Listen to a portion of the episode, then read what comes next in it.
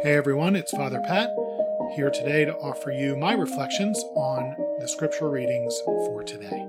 Our readings today are from the second week in Ordinary Time, Saturday. A reading from the second book of Samuel. David returned from his defeat of the Amalekites and spent two days in Ziklag. On the third day, a man came from Saul's camp with his clothes torn and dirt on his head. Going to David, he fell to the ground in homage. David asked him, Where do you come from? He replied, I have escaped from the camp of the children of Israel. Tell me what happened, David bade him.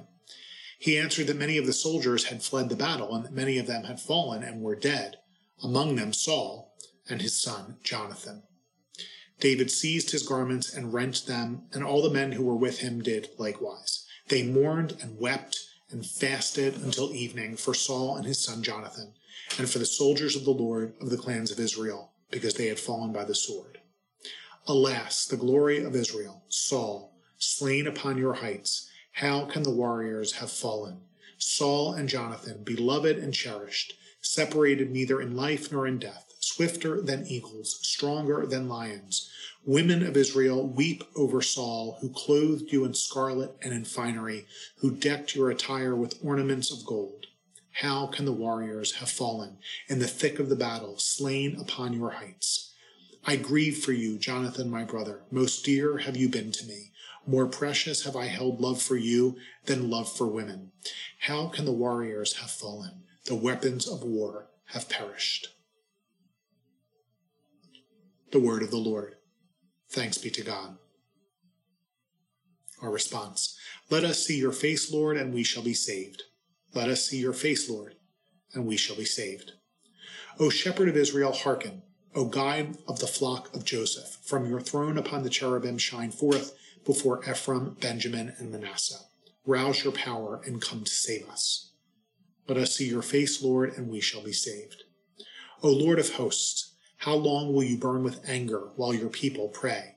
You have fed them with the bread of tears and given them tears to drink in ample measure. You have left us to be fought over by our neighbors, and our enemies mock us. Let us see your face, Lord, and we shall be saved. The Lord be with you. A reading from the Holy Gospel according to Mark. Glory to you, O Lord. Jesus came with his disciples into the house. Again, the crowd gathered, making it impossible for them even to eat. When his relatives heard of this, they set out to seize him, for they said, he is out of his mind. The Gospel of the Lord. Praise to you, Lord Jesus Christ.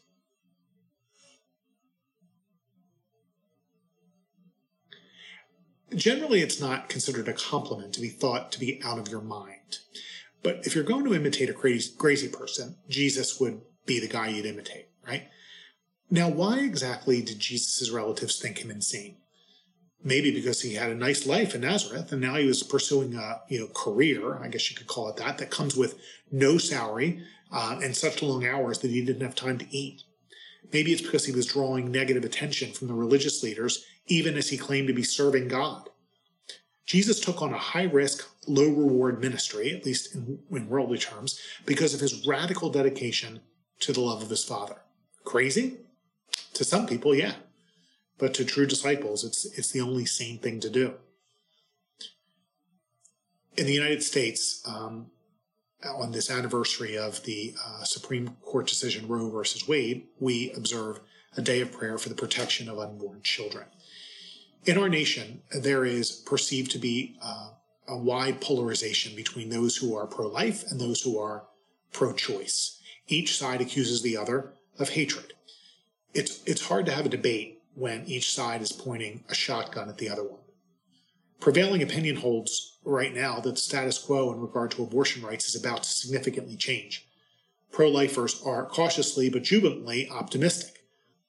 I would propose, though, that things are about to get way tougher for pro lifers. You, you, see, it's easy to point fingers and to demonize the opposition. That requires no real action except protest. And, and protest, for most of us at least, is little more than a vocal exercise an occasional pro life rally, prayers in front of an abortion clinic, fervent support of pro life legislation and legislators. And all too often, a certain self righteousness comes with that, creeps into our hearts. Maybe, maybe you remember these inspired words from our first reading a couple of weeks ago from the first letter of St. John, when he tells us, If anyone says, I love God, but hates his brother, he is a liar. For whoever does not love a brother whom he has seen cannot love God whom he has not seen. The children for whom we have been fighting and praying these last almost 50 years are the unborn and thus unseen. A change in legislation could make many of them very visible, very much seen.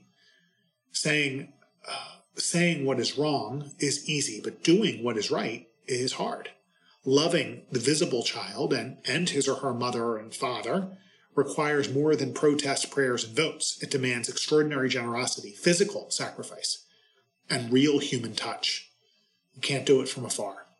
If, if we truly strive to love the unseen God, we have to show it in our love for those suffering ones He has placed right in our midst. And it's easier to love the unborn than it is to love the addicted, the homeless, the public sinner, and the rightly or wrongly accused. How painfully ironic it is for me when I see the fervent support of the, of the pro life cause when we witness in blissful ignorance other lives being unjustly destroyed in our very midst.